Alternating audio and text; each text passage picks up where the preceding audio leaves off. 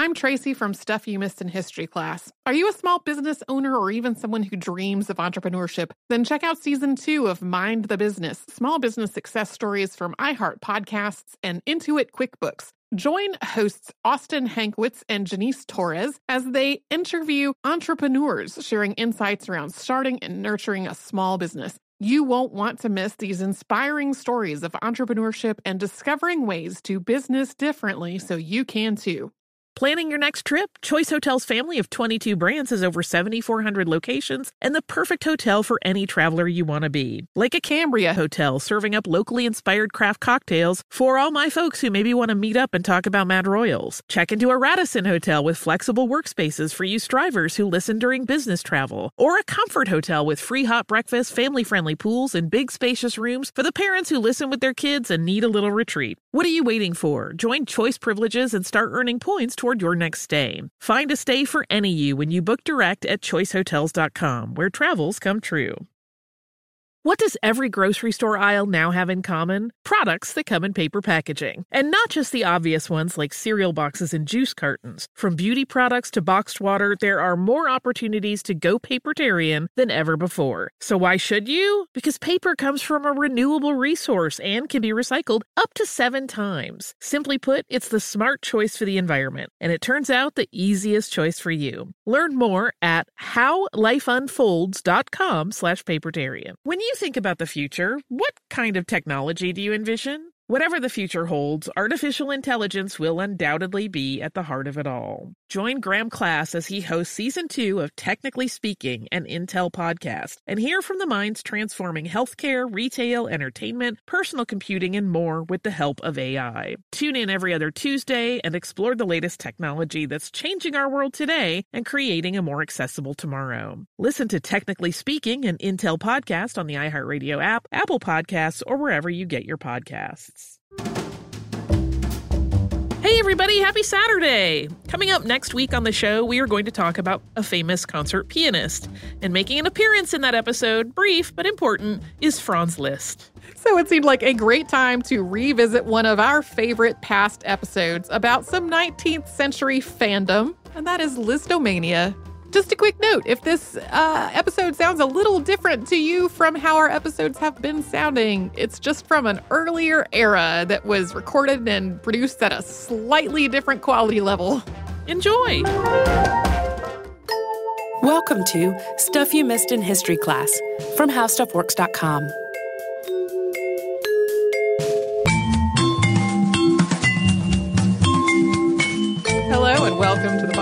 I'm Tracy V. Wilson. And I'm Holly Fry. Uh, I have a confession to make of a long holding jealousy. It's been, been with me quite a while. I have always been jealous of Sarah and Deblina having already covered the Rite of Spring riots on our podcast. the whole story is just so weird. They already covered it back in 2011, so I've had my eye out for some other kind of weird musical story to cover as like a sad consolation prize. This is not a sad consolation prize. This is actually awesome. It is about a musical mass hysteria that is from the mid 19th century, and that is Lisztomania. Yeah. Uh, it's delightful. I mean, there's no way around it. I feel kind of sorry for the guy, but at the same time, it's pretty great. So, uh, before we start, uh, as, as often happens, I need a little note. So today the word mania definitely has psychological connotations, right? It's used to describe this excessively elevated mood or really hyperactive mental state. And that can also extend into like physical hyperactivity and other behaviors.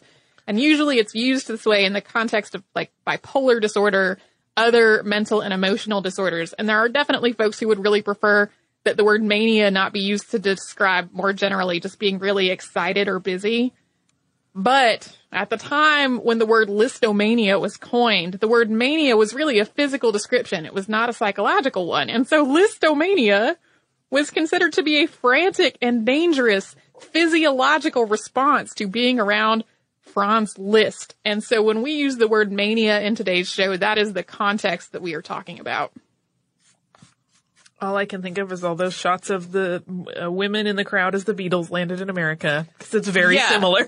well, And to be honest, uh, I saw the uh, the Boston Symphony, the Boston Pops specifically, do uh, a whole night of the Beatles, and um, it was amazing. I was I was really there to see John Hodgman do uh, what's it called the the introduction to orchestra for young people. Oh, yeah. Of that, yeah. It was hilarious, and there was a there was narration through the whole thing that talked about, among other things, Beatlemania. And I had this moment where I was like, "What if we did a podcast on Beatlemania?" and then I couldn't figure out a way to make that feel legitimate. So this feels a lot more legitimate and also very fun. So, to give you a little bit of background and set this up, Franz Liszt was born in Doborján, Hungary, which is now Raiding, Austria, although it is still referred to as Doborján if you speak Hungarian, on October 22nd of 1811. And Doborján at the time was rather small. It was basically a market town, and most of the people who lived there were both German speaking and ethnically Hungarian or Magyar. Liszt was the only child of Adam Liszt and Anna Maria Lager. Adam Liszt worked as a clerk for Prince Nicholas uh, Esterhazy, who was a musical patron. And uh, father was also an amateur musician who could play several dis- different instruments, including the cello and the piano. Franz Liszt's father had also spent two years in the Franciscan order, so Franz grew into a religiously pretty devoted child. Liszt already showed a really distinct love of music by the age of six, and his father started to give him music lessons. Franz was just enormously talented, and he really progressed in his musical study extremely quickly. By the time he was nine, he was giving public performances as a concert pianist. And after his first performance, local bigwigs actually donated money to fund the next several years of his musical education. Soon, his prodigious ability outstripped the resources that were available in Doborján. So Liszt's father asked for an extended leave of absence from his employer and took Franz to Vienna. There, he studied piano with Ka- Karl Czerny, who himself had studied with Ludwig van Beethoven. Liszt also studied composition with Antonio Salieri, who was much more famous for his relationship with and rivalry with Mozart. Both of these two teachers were so impressed with Liszt's talent that they refused to be paid for their work with him. Franz's first public performance in Vienna was in 1822, so he would have been about 11 years old at this time.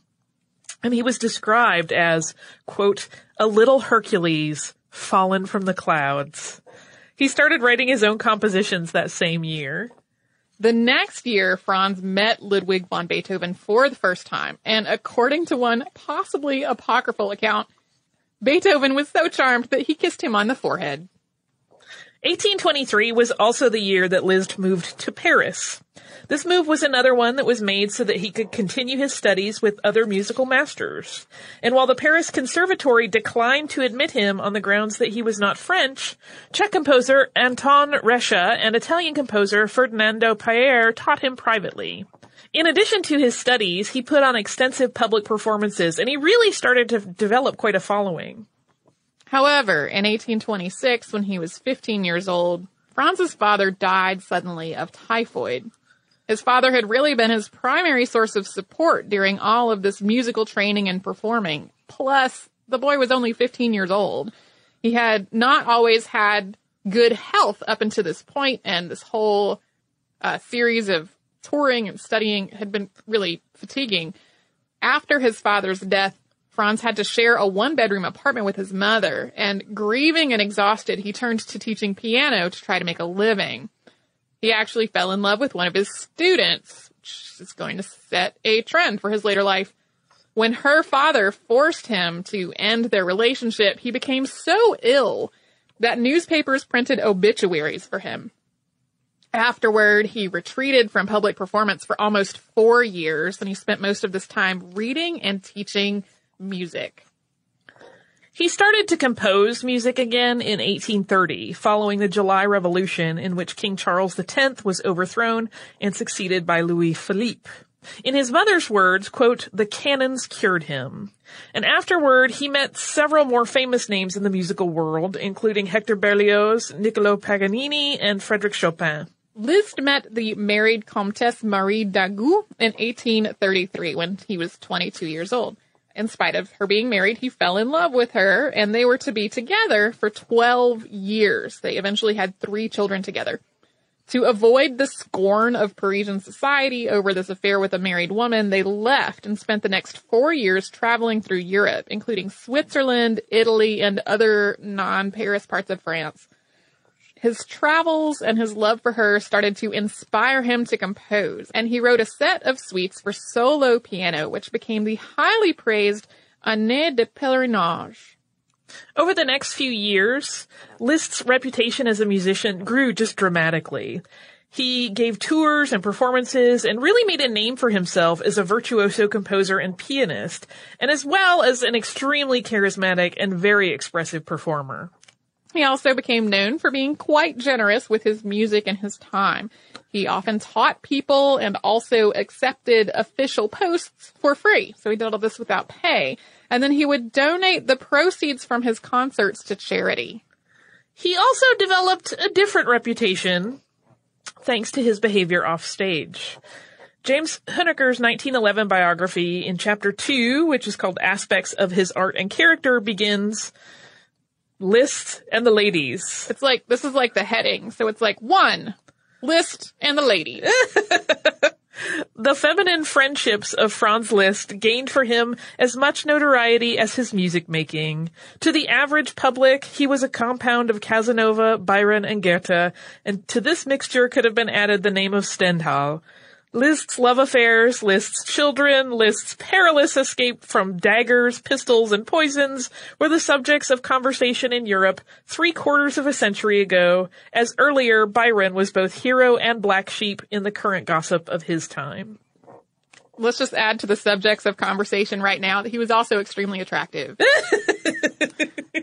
like, I'm having trouble picking out which extremely attractive picture of Franz Liszt should accompany our blog post in our show notes uh, and and the episode itself because there are many. And he looks like he looks like the boy at your high school who was very sensitive and soulful and wrote terrible poetry and made all of the girls think that he was just so tragically attractive. Like that that's what he looked like. Yeah, he looks like every guy in every um movie about teenage forlornness as well that like he's so beautiful no one will ever understand him. Yep.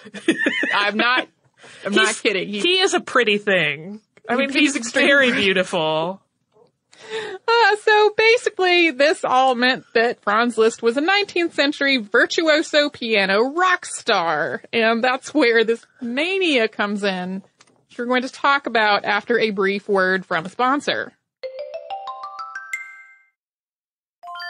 I'm Tracy V. Wilson from Stuff You Missed in History class. Did you know small businesses make up 99.9% of all businesses in the United States? The world is powered by entrepreneurs, and if you're a small business owner or even someone dreaming of starting your own business, then you'll want to check out season two of Mind the Business Small Business Success Stories from Ruby Studio, from iHeartMedia, and Intuit QuickBooks. And every episode, hosts Austin Hankwitz and Janice Torres talk to entrepreneurs about how they've grown from the the lessons of launching and nurturing a small business and how they have found success being their own boss. From the excitement of first starting out to finding the right tools and resources to process invoices and payments like QuickBooks Money, you won't want to miss these inspiring stories of entrepreneurship and discovering ways to business differently so you can too. And if you're a small business owner or even someone dreaming of starting your own business, then you'll want to check out season two of Mind the Business Small Business Success Stories from Ruby Studio, from iHeartMedia, and Intuit QuickBooks. If you use paper, you're a human. But if you choose paper, you're a papertarian, someone who lives a paper based lifestyle because it has a positive impact on the planet. And also because it's the easiest choice you'll make all day. Seriously. It's as easy as reaching for boxed instead of bottled water. It's as easy as opting for beauty products that come in paper packaging. It's as easy as grabbing eggs in a cardboard container. And that's all in one trip to the grocery store, which, if everyone's being honest, you were planning to go to anyway. But paper isn't just an easy choice. Papertarians know that it's the smart choice too. Because paper comes from trees, a renewable and sustainably managed resource, and paper products are designed to be recycled. In fact, when you choose products that come in paper based packaging, those fibers can go on to be recycled up to seven times. So why wouldn't you go papertarian? Learn more at howlifeunfolds.com slash papertarian.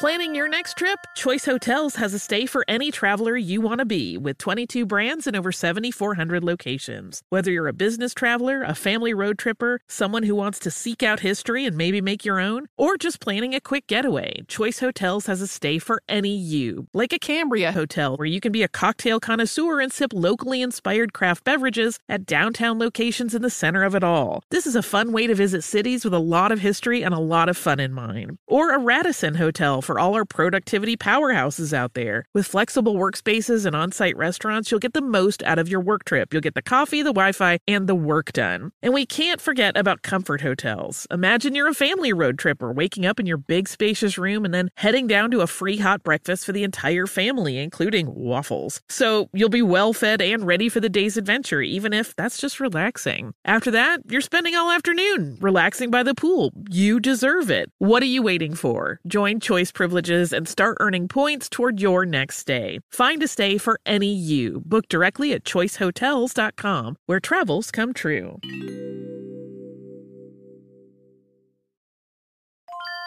When you think about the future, what kind of technology do you envision? Whatever the future holds, artificial intelligence will undoubtedly be at the heart of it all. Join Graham Class as he hosts season two of Technically Speaking, an Intel podcast from Ruby Studio in partnership with Intel. Explore the future of technology that's rapidly evolving our world today with the help of AI. There is still so much work and research needed to fully understand the power and potential of AI, and Intel is at the forefront of implementing AI in revolutionary technology that's changing the world we live in for the better. In each episode, Graham interviews the minds transforming medicine and healthcare, retail, entertainment, personal computing, and more while pioneering new uses for AI in these spaces. Tune in every other Tuesday and explore the latest technology that's changing our world today and creating a more accessible tomorrow. Listen to Technically Speaking, an Intel podcast on the iHeartRadio app, Apple Podcasts, or wherever you get your podcasts.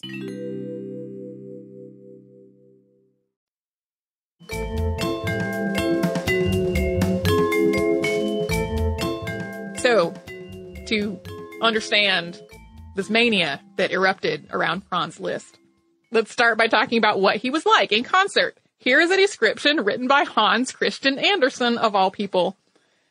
As Liszt sat before the piano, the first impression of his personality was derived from the appearance of strong passions in his wan face, so that he seemed to me a demon nailed fast to the instrument whence his tones streamed forth.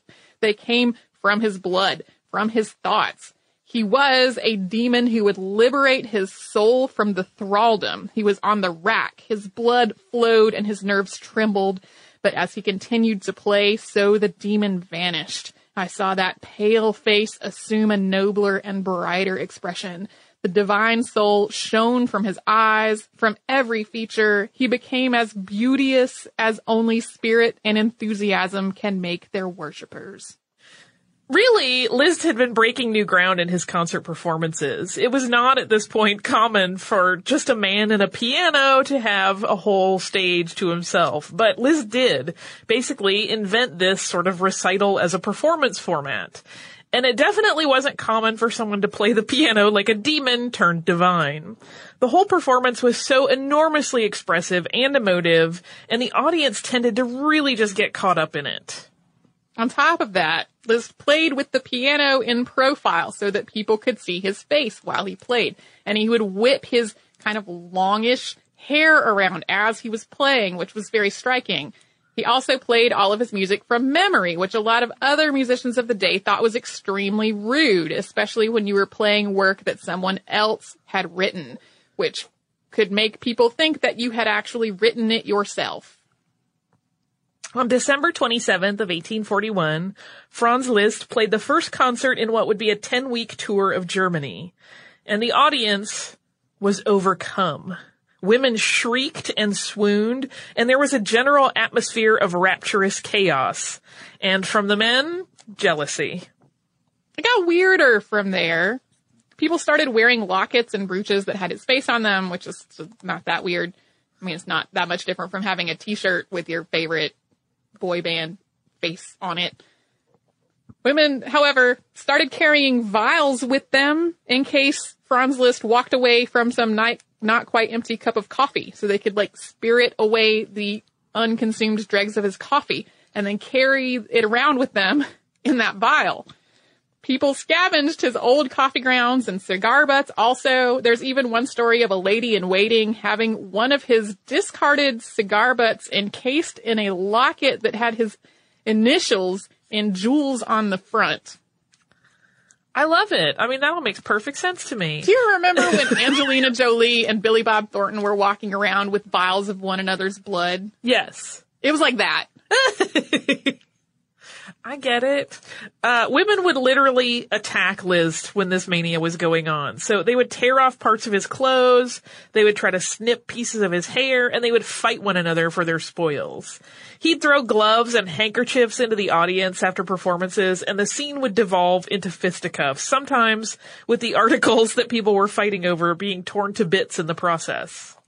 His manner of playing the piano was also very prone to breaking strings, and women would scavenge those broken strings also and then make them into bracelets, which is one of the less weird parts of all of this. I love that. I love a little crafty fandom. And yes, uh, in case you're wondering, there are reports of women throwing their garments onto the stage, including their undergarments, although this is disputed as to whether or not it's fact or fancy.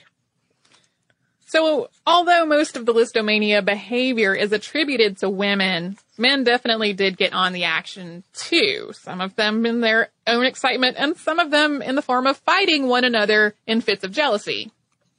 It was poet and journalist Heinrich Heine who coined the word Lisztomanie on April 25th, 1844, at which point Liszt had actually moved on to Paris.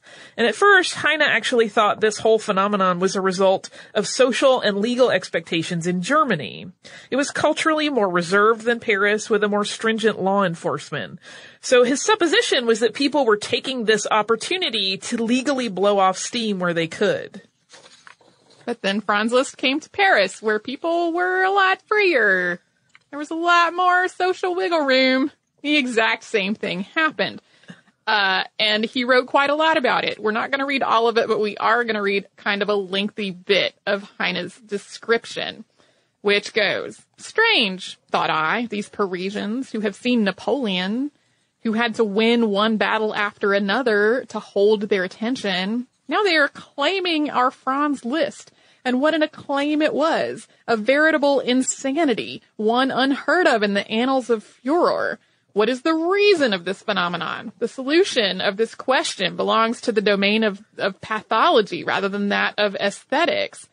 A physician whose specialty is female diseases and whom I asked to explain the magic our Liszt exerted upon his public smiled in the strangest manner and at the same time said all sorts of things about magnetism galvanism, electricity, of the contagion of a close hall filled with countless wax lights and several hundred perfumed and perspiring human beings, of historical epilepsy, of the phenomenon of tickling, of musical cantharides, and other scabrous things, which I believe have reference to the mysteries of the Bona Dea. Perhaps the solution of the question is not buried in such adventurous depths, floats on a very prosaic surface. It seems to me at times that all this sorcery may be explained by the fact that no one on earth knows uh, knows so well how to organize his successes or raise their mise en scène as our Franz Liszt. In this art, he is a genius. As we said at the top of the show, the medical establishment thought this was a contagious, dangerous physical syndrome that could actually pa- be passed from one overwrought lady to another. They feared an epidemic. So basically, people have been pathologizing young women being really excited about music for almost 175 years. That wasn't new with the Beatles. It nope. was not new with any boy bands since then. Nope. All the way back to Franz Liszt. Maybe even before. It's possible that there were similar stories in other cultures. All of the resources I had at my disposal were about like the Western musical tradition. Yeah. But who knows? So, uh, actually, this whole thing kind of plagued Franz Liszt. Other musicians were absolutely appalled at the audience's behavior, including really famous names like Chopin and Schumann and Mendelssohn. A lot of people in the musical world really started to dislike Franz Liszt based on what they saw as this vulgar, needless hero worship that was undecorous and dangerous. And Liszt's own correspondence sounds vaguely baffled at this pattern. I mean, he was obviously doing some things to encourage it, like on purpose throwing gloves and handkerchiefs into the audience. But he really still didn't seem to quite fathom the extent of everybody's intensity. But just like Beatlemania, Spice Girl Mania, and Bieber Fever, it eventually subsided. We're going to talk about that some more after we have a quick word from one of our fabulous sponsors. I'm Tracy V. Wilson from Stuff You Missed in History class. Did you know small businesses make up 99.9% of all businesses in the United States? The world is powered by entrepreneurs, and if you're a small business owner or even someone dreaming of starting your own business, then you'll want to check out season two of Mind the Business Small Business Success Stories from Ruby Studio, from iHeartMedia, and Intuit QuickBooks. And every episode, hosts Austin Hankwitz and Janice Torres talk to entrepreneurs about how they've grown from the the lessons of launching and nurturing a small business and how they have found success being their own boss. From the excitement of first starting out to finding the right tools and resources to process invoices and payments like QuickBooks Money, you won't want to miss these inspiring stories of entrepreneurship and discovering ways to business differently so you can too. And if you're a small business owner or even someone dreaming of starting your own business, then you'll want to check out season two of Mind the Business Small Business Success Stories from Ruby Studio, from iHeartMedia, and Intuit QuickBooks. If you use paper, you're a human. But if you choose paper, you're a papertarian, someone who lives a paper based lifestyle because it has a positive impact on the planet. And also because it's the easiest choice you'll make all day. Seriously. It's as easy as reaching for boxed instead of bottled water. It's as easy as opting for beauty products that come in paper packaging. It's as easy as grabbing eggs in a cardboard container. And that's all in one trip to the grocery store, which, if everyone's being honest, you were planning to go to anyway. But paper isn't just an easy choice. Papertarians know that it's the smart choice too, because paper comes from trees, a renewable and sustainably managed resource, and paper products are designed to be recycled. In fact, when you choose products that come in paper based packaging, those fibers can go on to be recycled up to seven times. So why wouldn't you go papertarian? Learn more at howlifeunfolds.com slash papertarian. Planning your next trip? Choice Hotels has a stay for any traveler you want to be with 22 brands and over 7,400 locations. Whether you're a business traveler, a family road tripper, someone who wants to seek out history and maybe make your own, or just planning a quick getaway, Choice Hotels has a stay for any you. Like a Cambria Hotel, where you can be a cocktail connoisseur and sip locally inspired craft beverages at downtown locations in the center of it all. This is a fun way to visit cities with a lot of history and a lot of fun in mind. Or a Radisson Hotel for all our productivity powerhouses out there. With flexible workspaces and on site restaurants, you'll get the most out of your work trip. You'll get the coffee, the Wi Fi, and the work done. And we can't forget about comfort hotels. Imagine you're a family road tripper waking up in your big spacious room and then heading down to a free hot breakfast for the entire family, including waffles. So you'll be well fed and ready for the day's adventure, even if that's just relaxing. After that, you're spending all afternoon relaxing by the pool. You deserve it. What are you waiting for? Join Choice privileges and start earning points toward your next stay. Find a stay for any you. Book directly at choicehotels.com, where travels come true.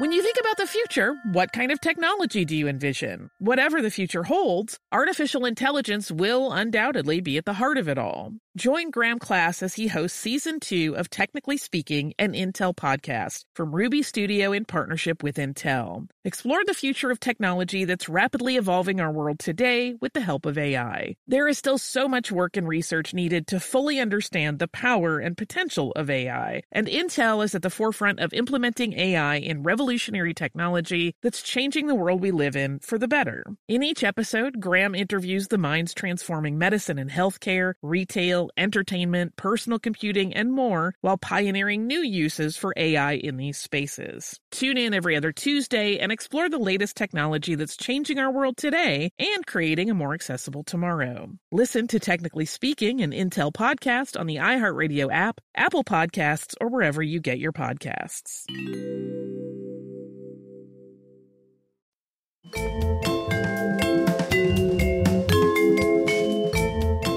So to get to the end of Lisztomania and the end of Franz Liszt's life, in 1847, Liszt met Princess Caroline zu Sayn-Wittgenstein, and he met her in Kiev, and they started a relationship. And she, like his previous long-term love affair, was married.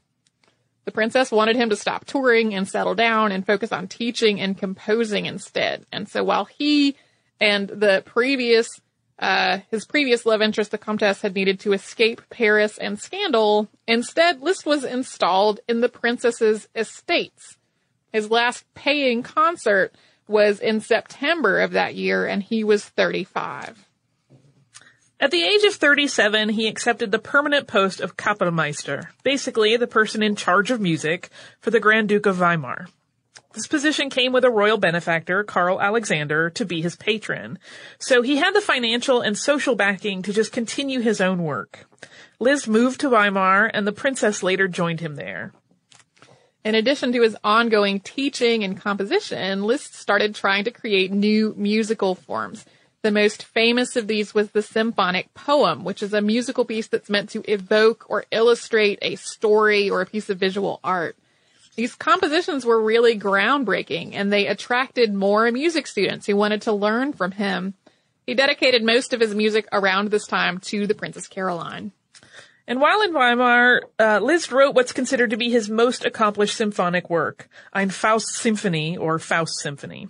This was essentially a series of in- interconnected symphonic poems based on Johann Wolfgang von Goethe's tragic play Faust.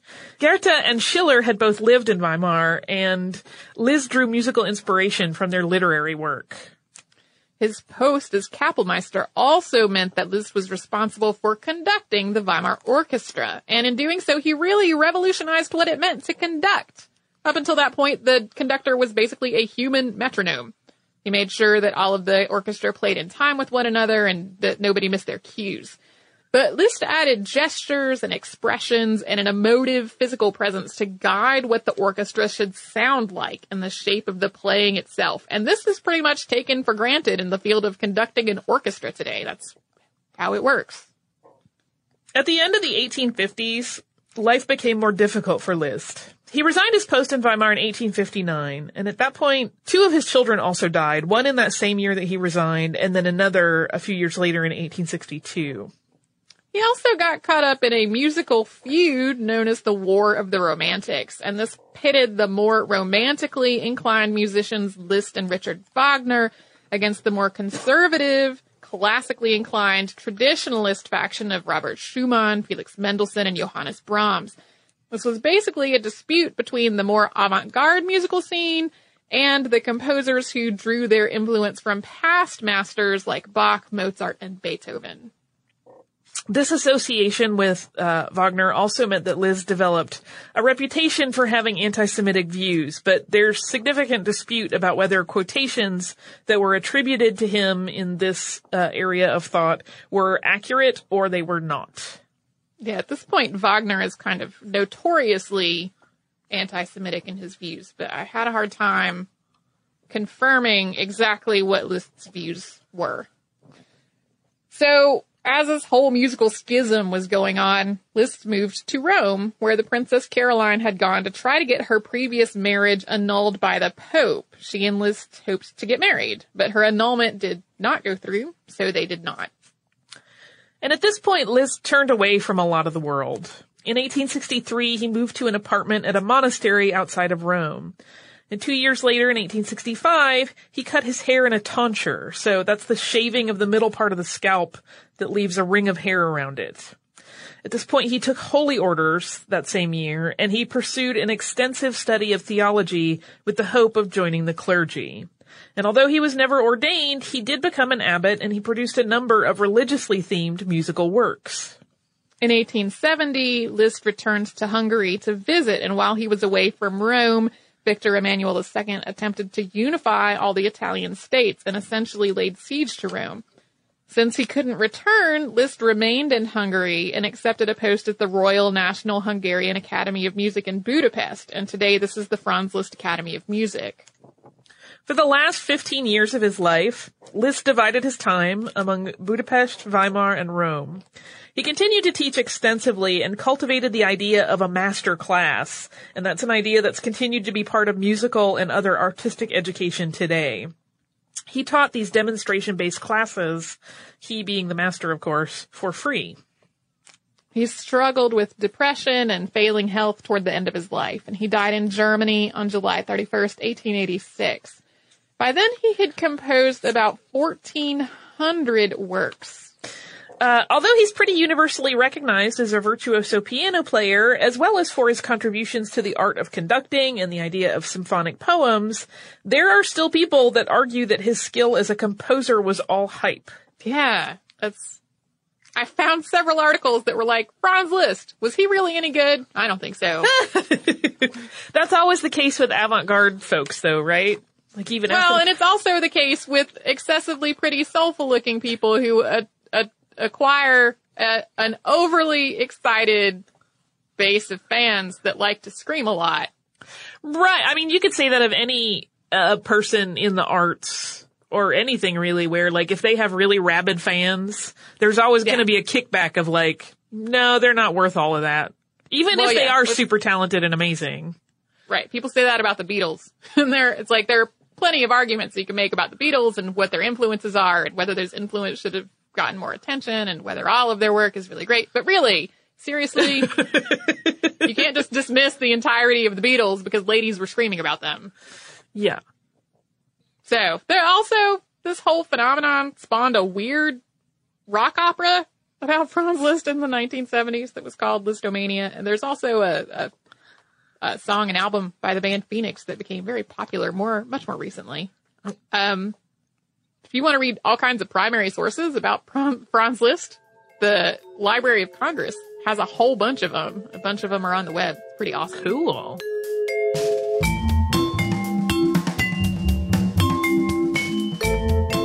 Thank you so much for joining us on this Saturday. If you have heard an email address or a Facebook URL or something similar over the course of today's episode, since it is from the archive, that might be out of date now. You can email us at historypodcast at howstuffworks.com and you can find us all over social media at Missed in History. And you can subscribe to our show on Apple Podcasts, Google Podcasts, the iHeartRadio app, and wherever else you listen to podcasts. For more on this and thousands of other topics, visit howstuffworks.com.